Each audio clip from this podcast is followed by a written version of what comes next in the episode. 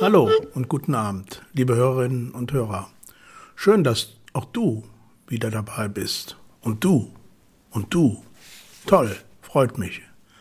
In der heutigen Episode meines Podcasts vom Wachsaal in die Gemeinde 45 Jahre deutsche Psychiatrie na und geht es weiter mit dem zweiten Teil der Veranstaltung 100 Jahre kommunale Psychiatrie in Köln vom 4. April 2022.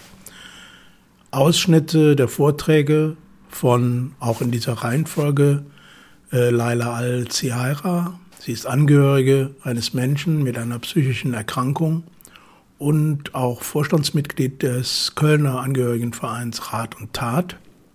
Sie spricht über die Arbeitsweise und ihre Perspektive, aber auch über ihre Vorstellungen und Wünsche in der Angehörigenbewegung. Es folgt mit Ausschnitten aus seinem Vortrag Dr. Matthias Albers.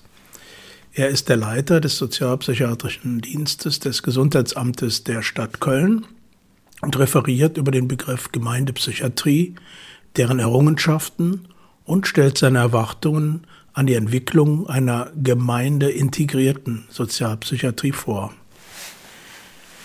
Die nächsten beiden Vorträge sind historische Betrachtungen dieser hundertjährigen Entwicklung kommunaler Psychiatrie äh, Thomas Deres vom Historischen Archiv der Stadt Köln macht das einmal sehr lokal bezogen auf die Entstehung der in Anführungszeichen Fürsorgestelle für Nervöse in den 1920er Jahren, über die fürchterliche Rolle des Gesundheitsamtes während der Nazi-Herrschaft bis zu den 1970er Jahren. Es folgt eine weitere historische Betrachtung von Professor Sabine Schleiermacher von der Charité Berlin. Äh, sie hat ihren historischen Blick fokussiert auf die Rolle der Amtsärzte während des Nationalsozialismus und wie diese Rolle sich aufgrund eines großteils personellen, äh, personeller Kontinuität trotz Entnazifizierungsverfahren nur langsam nach dem Ende der Schreckensherrschaft der Nazis änderte. Allerdings muss ich dazu sagen, dass diese beiden historischen Vorträge oder Ausschnitte ich in der heutigen Episode leider doch nicht senden kann, weil mir noch die Autorisierung der beiden ihrer Vorträge fehlt. Schade, das hat letzt doch auf dem letzten Drücker nicht mehr geklappt. Äh, also äh, heute 15 Uhr Freitag ist leider jetzt noch keine Antwort eingegangen. Ich werde es dann in eine der nächsten äh, Episoden, die das hineinpasst, euch nochmal nachreichen. Schade, weil das sind doch sehr interessante äh, Blickwinkel gewesen. Aber schaltet jetzt bitte nicht gleich ab, denn es lohnt sich, auch die vorhandenen spannenden Blickwinkel äh, mal einzunehmen. Es sind auch eher kurze Ausschnitte, die ich aus diesen Vorträgen genommen habe und sie sind auch mit kurzen Musikanspielungen aufgelockert. Im heutigen Musikteil hat Bernd diese besondere Geschichte für euch geschrieben. Punk in London in den 1970er Jahren. Lasst euch mal überraschen. So, und da wir in letzter Zeit häufiger eben auch uns bevor wir jetzt so mit den eigentlichen Inhalt dieser Episode äh, beginnen, auch etwas unterhalten, der Bernd und ich. Auch heute nochmal so ein kleiner Versuch, euch davon was zu vermitteln. Das jetzt hier zu Beginn. Hört also hin, was euch ältere Herren zu sagen haben. Bernd erzählt zu Beginn äh, was über seinen Musiktext heute, äh, in dem es ja um Punk in London ging und einer ganz wichtigen Frau in dieser Szene, nämlich Jordans. Äh, sie hat eine Autobiografie geschrieben, Defying Gravity, und äh, dazu erzählt Bernd zu Beginn etwas mehr. Dann kommen wir alte Herren doch wieder auf den Krieg zu sprechen, wie ich finde, mit einem ziemlich deprimierten Ton. Naja, hört hin. In London groß geworden so Sätze fielen dann, wie gesagt, ja, da waren wir mal zwei Stunden im Hyde Park und dann haben wir gesagt, lass uns wieder in die Stadt fahren, es ist zu viel Land. ja, jedenfalls ist sie dann irgendwo, weiß ich nicht, nach Nordengland zu, diesem, zu ihrer Schwester auf diesem Bauernhof und wollte ihrer Schwester helfen. Und daraufhin, ich, da gibt es auch, ich habe den Titel jetzt vergessen, äh, hat sich dann da so ein tiertherapeutisches Zentrum draus entwickelt. Ach so. Hab ich ich habe, da gibt es einen Link zu, fand ich, gibt es auch einen Link, da heißt auch irgendwie Punk Farm Therapy oder weiß der Henker irgendwie sowas. Fand ich jedenfalls ganz faszinierend, wo sowas hinführen kann. Und warum so glaubst du, dass die denn da, äh, wieso war die da, oder was hat die denn dann der Punk?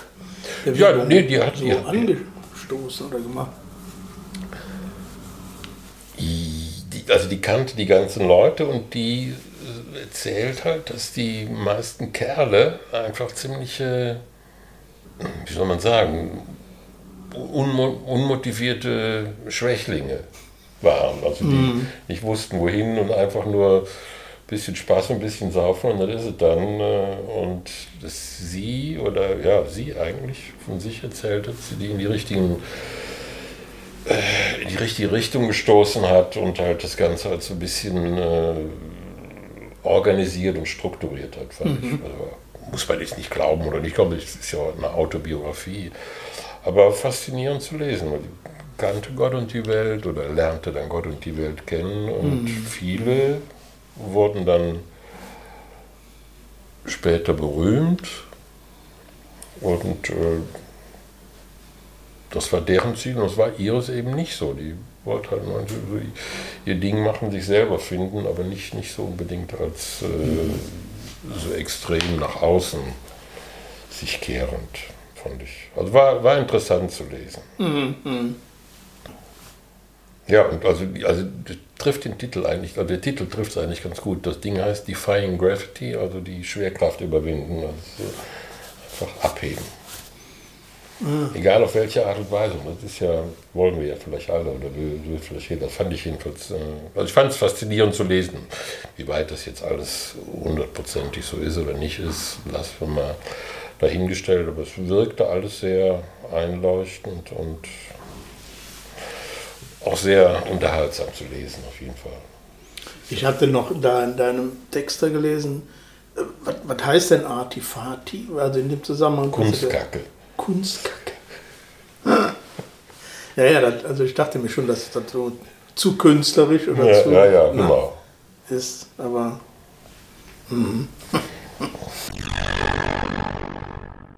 haben wir aber auch schon letztens, vorletztes Mal, eigentlich vorletztes Mal schon mal angesprochen, dass das ja alles auch so normal wird, in Anführungszeichen, mit Krieg und allem. Mhm. Und, und man irgendwie so mittendrin ist und also wir ja nicht zum Glück, aber äh, und trotzdem geht das ja alles. Also ich, ich kann das immer so, für mich ist immer so der, der äußerste Maßstab, ähm, desto weniger äh, Blickpunkt oder wie heißt diese ARD-Sendung ja, ja, Blick, ne? Heißen die so? Da diese. Äh, ja, was immer nach den Nachrichten. Ja, was dann so eine Viertelstunde mhm, oder. Ne? Genau. Wenn, es, wenn es dramatisch ist, dann dauert das sogar 20 Minuten, mhm. manchmal sogar 25, genau. dann wird es weniger, dann nur noch 15 Minuten. Ne? Mhm. Und jetzt gucke ich manchmal schon im Programm, denke, ob heute noch mal einer kommt. Ne? Brennpunkt. Äh, Brennpunkt, Brennpunkt, genau. Ne? Ja, Aber kommt keiner mehr, ist jetzt durch. Dann war noch Osterferien. Ne? Abgebrannt. Was? Abgebrannt? abgebrannt. Keine Brennpunkte mehr. Kein Brennpunkt mehr, ne, ne, ne. Also, aber ist natürlich Quatsch, ne, wenn du das ist natürlich Unsinn. Ne? Ja, aber wir haben, das ist, das ist, richtig, wir haben auch schon darüber gescherzt äh, und dann so gesagt, es ist nicht mal mehr ein Brennpunkt wert. Ja, ja, ja, genau, genau. Also. Ja, es, es fließt schon so in den Alltagsablauf ich mein, drin. Also die, und man hat ja auch irgendwie, das ist ja noch schlimmer, wenn man das sagt, ist ja nichts, gibt ja nichts Neues. Hm. Ja, Außer mehr Tote, ne? Ja. Und, und, ja. und irgendwie äh, furchtbare Statements von allen Richtungen und keiner weiß, ob was da stimmt oder nicht. Ne? Oder ich meine, wenn ich da, was der Putin da gestern gesagt hat, haben soll, oder hat sogar, ja, aber da habe ich sogar original gehört, äh, von wegen, ähm, wir machen dieses Stahlwerk da in Mariupol so zu, da kommt keine Fliege mehr raus. Ja, ja, genau. Das, das ist doch ekelhaft. Ne? Ja. Also ich meine, ich meine, das ist Krieg, ne? Ja. aber ähm, das finde ich ja, schon, das ist ekelhaft. Das schon, schon ziemlich hart, diese Vorstellung. Oh. Naja, aber ich finde auch so ein, oder wie sich der, der Scholz da weiter bitten lässt, ich meine, das finde ich auf der anderen Seite, ich habe jetzt immer mehr Leute gesprochen, die natürlich auch Kritik oder kritisch sehen, mhm. da jetzt blind wüchsig aufzurüsten und weiter Waffen und Waffen und Waffen, das ist schon, naja, aber das sind alles Themen, die, die, im Grunde genommen sind die schon seit zwei, drei Wochen so ein bisschen ähm, im virulent. Ne? So ja, ja, klar. Es ist nicht wirklich was, was Neues. Was wäre was Neues? Ne? Keine Ahnung. In so einer Auseinandersetzung.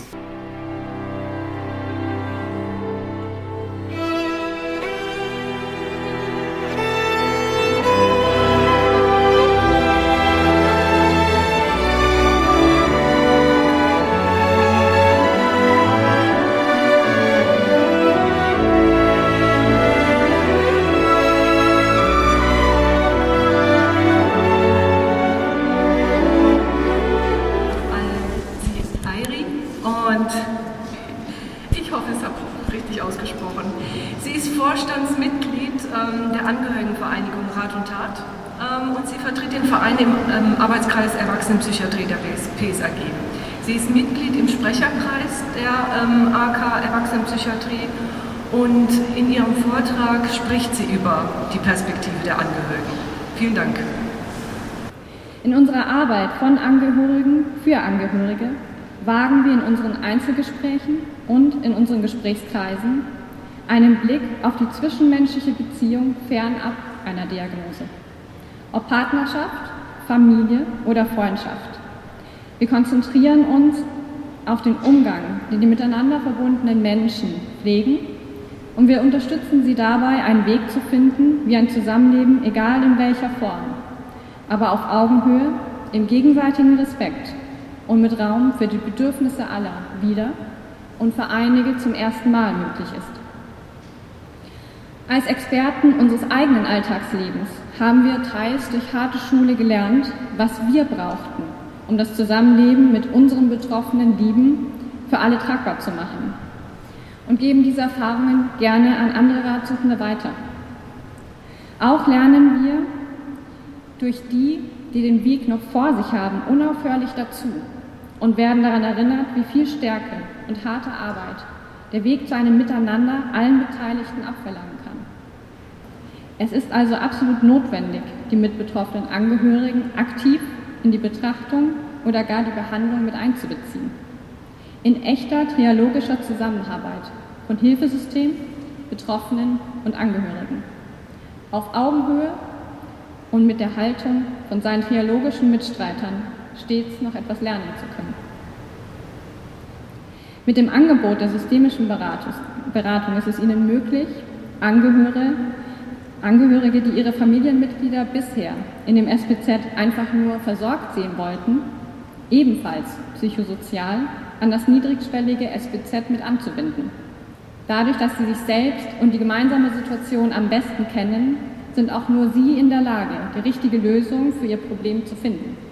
Die Beratung ist dabei nur ein dialogischer Prozess, der stets auf Augenhöhe abläuft bei dem Wertschätzung und Allparteilichkeit großgeschrieben werden und der es auch erlaubt, sich mal zu verrennen, solange alle Beteiligten den Respekt füreinander auch im weiteren Verlauf hochhalten. Daher mein persönlicher Wunsch an die Gemeindepsychiatrie von morgen. Versuchen Sie gezielter, Ihre Zielgruppe zu erweitern. Sprechen Sie die Angehörigen und Betroffenen als Einheit an und verdammen Sie Angehörige nicht zum Dasein als lumpiger Beilagensalat, sondern sehen Sie sie als inhärenten Teil des aufzufangenden Systems an, mit dem Ziel, die Beziehungen, in denen wir uns miteinander befinden, im Sinne des Dialogs ergebnisoffen neu zu gestalten. Vielen Dank.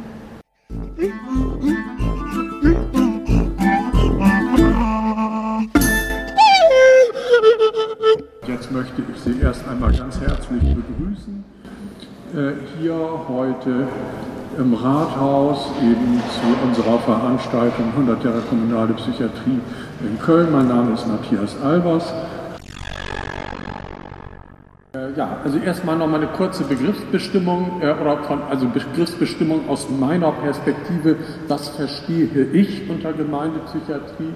Eben Probleme werden da gelöst, wo sie auftreten. Wirksame äh, Hilfen erfolgen da, wo der Mensch lebt. Und die, dann werden auch die Ressourcen im Umfeld einbezogen. Das ist, sind die zentralen äh, Punkte. Was daraus resultiert, ist eben die Sektorisierung, ein Begriff, der heute, glaube ich, nicht mehr so leichtgängig ist, eben die bezirksbezogene Organisation der Hilfen.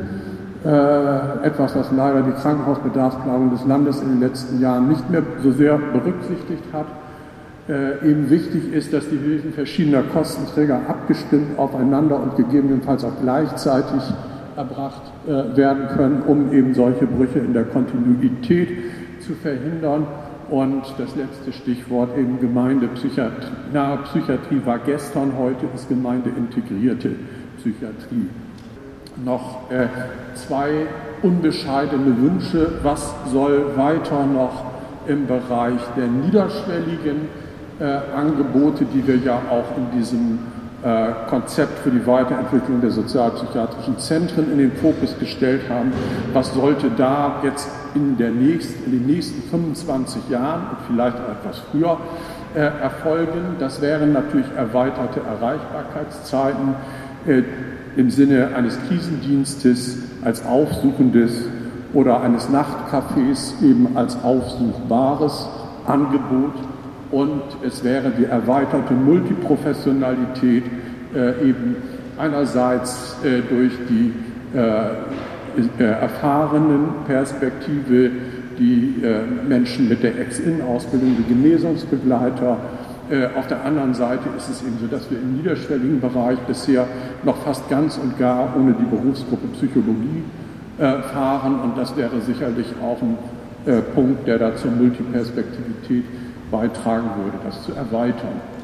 So, und damit bin ich am Ende meiner Ausführungen und bedanke mich für Ihre Aufmerksamkeit und hoffe, dass ich schnell genug gewesen bin. Hi Klaus und alle, die uns zuhören. Die hören heute auch die Baustellengeräusche von nebenan. Aber das nur am Rande.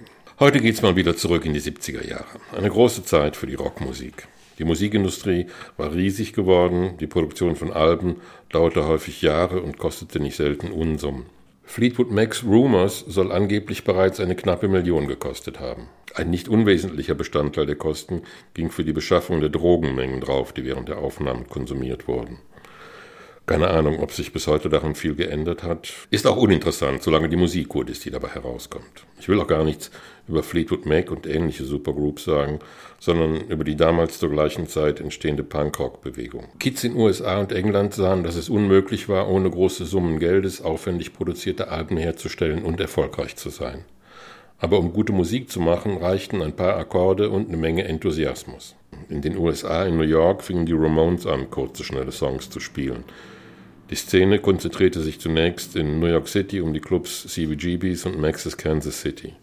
In London, England, fand der Punk seinen Ursprung mehr oder weniger in der Boutique Sex von Vivian Westwood und ihrem Partner Michael McLaren. In der Boutique verkaufte die junge Vivian Westwood schräge und provokative Kleidung nach eigenen Entwürfen, inspiriert von Fetischlooks, Lack, Leder, Gummi, whatever you like. Ihr damaliger Partner McLaren brachte die Sex Pistols zusammen, die er als Kunden und/oder Besucher der Boutique kennengelernt hatte.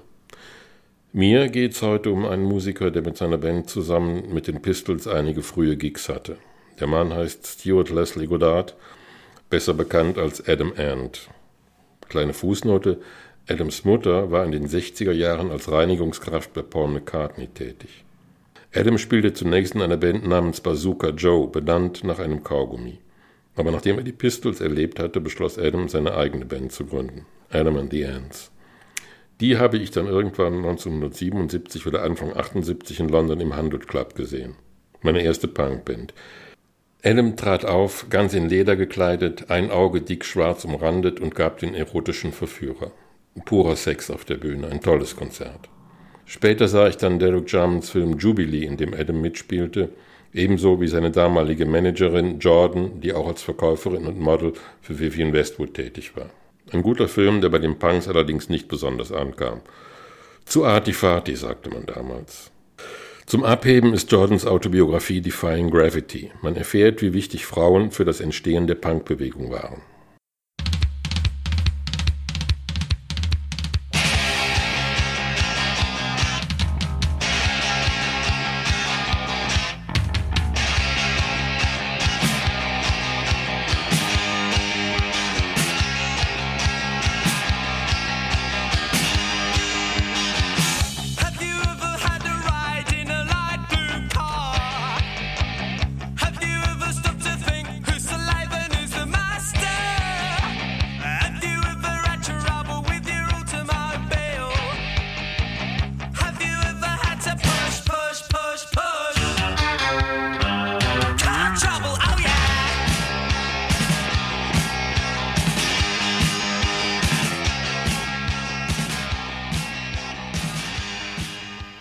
Aber weiter mit Adam. Von Kindheit an litt Adam unter einer bipolaren Störung, die irgendwann zu einem Suizidversuch führte, gefolgt von wiederholten Klinikaufenthalten. Die ersten Ends veröffentlichten einige Singles und 79 das Album Dirk Wears White Socks. 79 war die erste Punkwelle in England links vorbei und das Album wurde zunächst kein Verkaufserfolg. In Vivian Westwoods Boutique 6 hatte Adam den Gitarristen Marco Pironi kennengelernt und die beiden bauten die neuen Ends auf. Adam sagte damals, ich will Hits haben und Millionen Platten verkaufen. Das sollte ihm in der Folge mit den neuen Ends gelingen. Kostümiert in Fantasieuniformen, die an Piraten erinnerten, mit einer Kriegsbemalung, wie man sie von Indianern aus Hollywood-Filmen kannte, mischten die Ants die Charts auf. Zwei Schlagzeuger sorgten für einen Beat, der an Burundi-Trommler angelehnt war, dazu eingängige Popsongs und Marco Pironis Gitarrenriffs. In der Folge entwickelte sich das, was die Presse damals Endmania nannte. Ein Riesenerfolg. Nach zwei Alben löste Adam die Ends auf und machte als Solokünstler weiter und hatte weiterhin Hits bis 1985. Danach zieht Adam sich zunächst nach Hollywood zurück, nimmt Schauspielunterricht und spielt in einigen Filmen mit. Er kehrte zurück nach England und wurde wegen seiner bipolaren Störung immer wieder stationär behandelt wodurch eine geplante Tour zu Beginn der 2000er Jahre nicht zustande kam. 2007 veröffentlichte Adam seine Autobiografie Stand and Deliver, die er mit einigen Live-Auftritten promotete. Gelegentlich liest man immer mal wieder von geplanten Konzerten und neuen Alben, doch die letzte Veröffentlichung war das stark autobiografische Marrying the Gunner's Daughter Album im Jahr 2013. Ab Mai 2022 ist eine England-Tour angekündigt. Hören wir uns jetzt noch einmal den Song an, in dem er die Musik der Ants definiert.